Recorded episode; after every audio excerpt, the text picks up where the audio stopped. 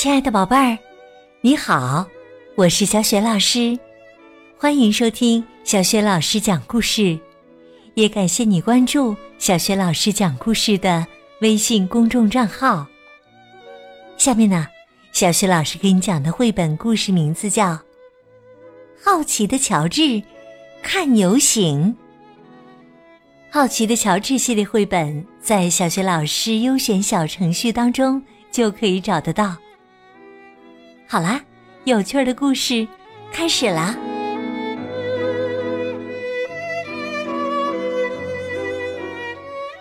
好奇的乔治看游行，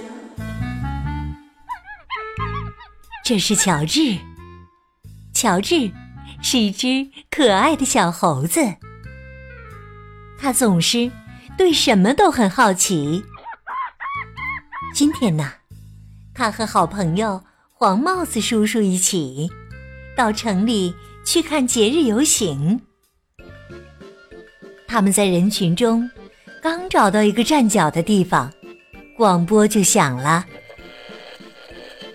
黄帽子叔叔说：“乔治，看来游行得过一会儿才能开始啊，风太大了，没法放热气球。我们去百货商店里等着吧。”乔治和黄帽子叔叔在商店里闲逛，等着风变小。突然，窗外一个奇怪的东西吸引了乔治。那是什么呀？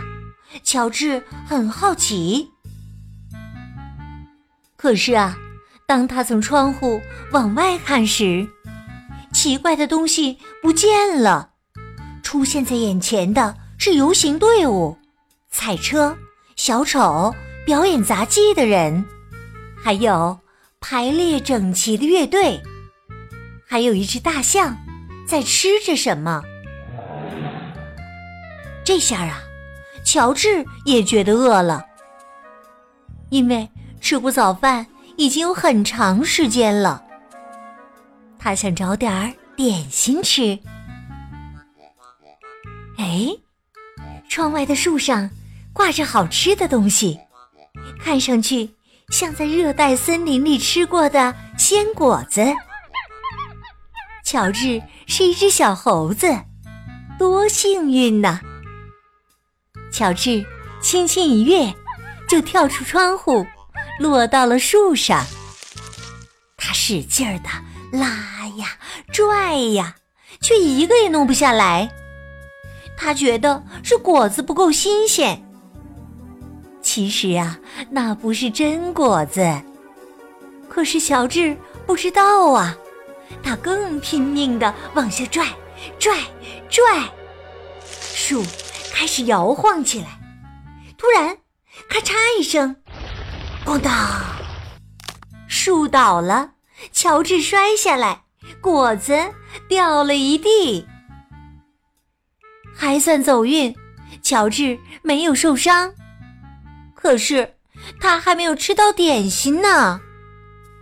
乔治跟在果子后面追呀追呀，他绕开大象，钻过小丑的腿，在排列整齐的乐队中窜过来又穿过去。哎呀，我的队形啊！乐队指挥喊道：“我完美的队形都被你破坏了。”他追着乔治。跑过了整整一条街，来到街角。可是啊，他跑得不够快。乔治在哪儿呢？不一会儿啊，他追烦了，回去整理队形了。他弄不清那只小猴子到底逃到哪儿去了，因为到处都不见乔治的影子。乔治也弄不清他跑到哪儿来了。实际上啊，他现在蹲在一个高高的路灯顶上呢。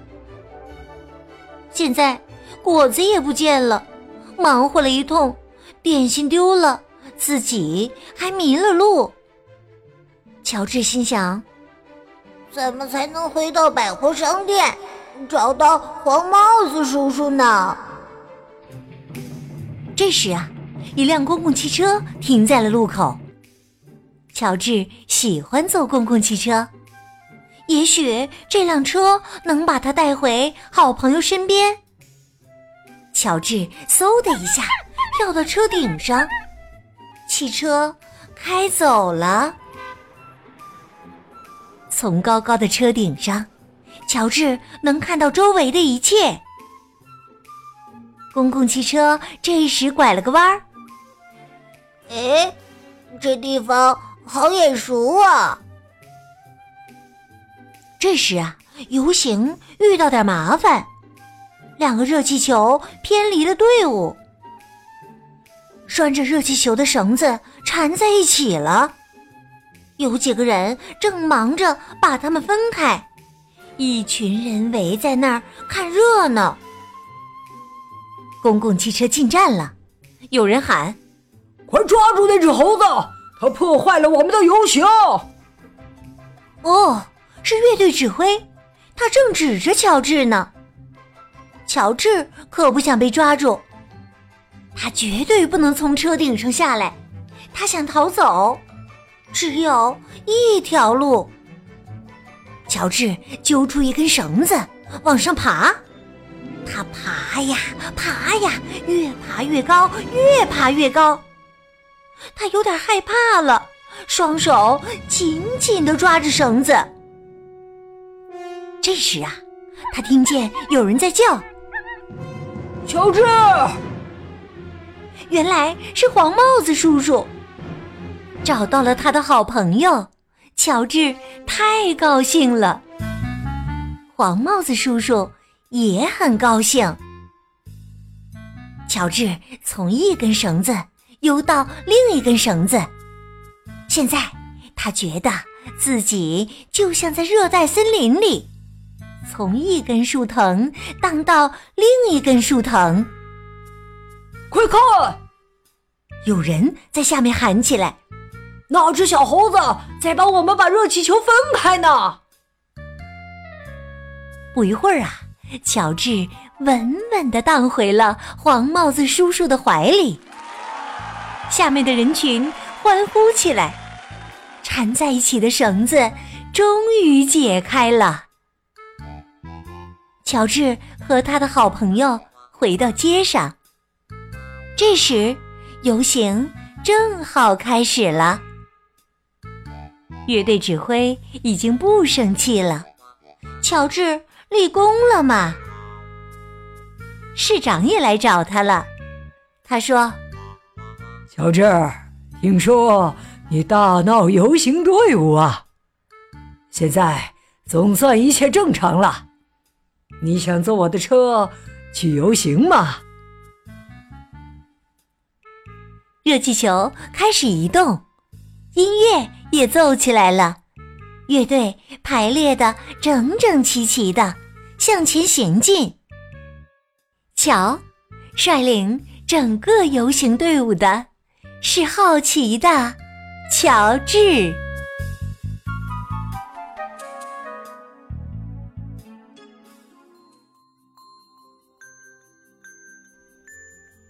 亲爱的宝贝儿，刚刚你听到的是小学老师为你讲的绘本故事。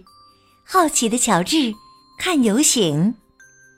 好奇的乔治系列绘本现在在小学老师优选小程序当中就可以找得到。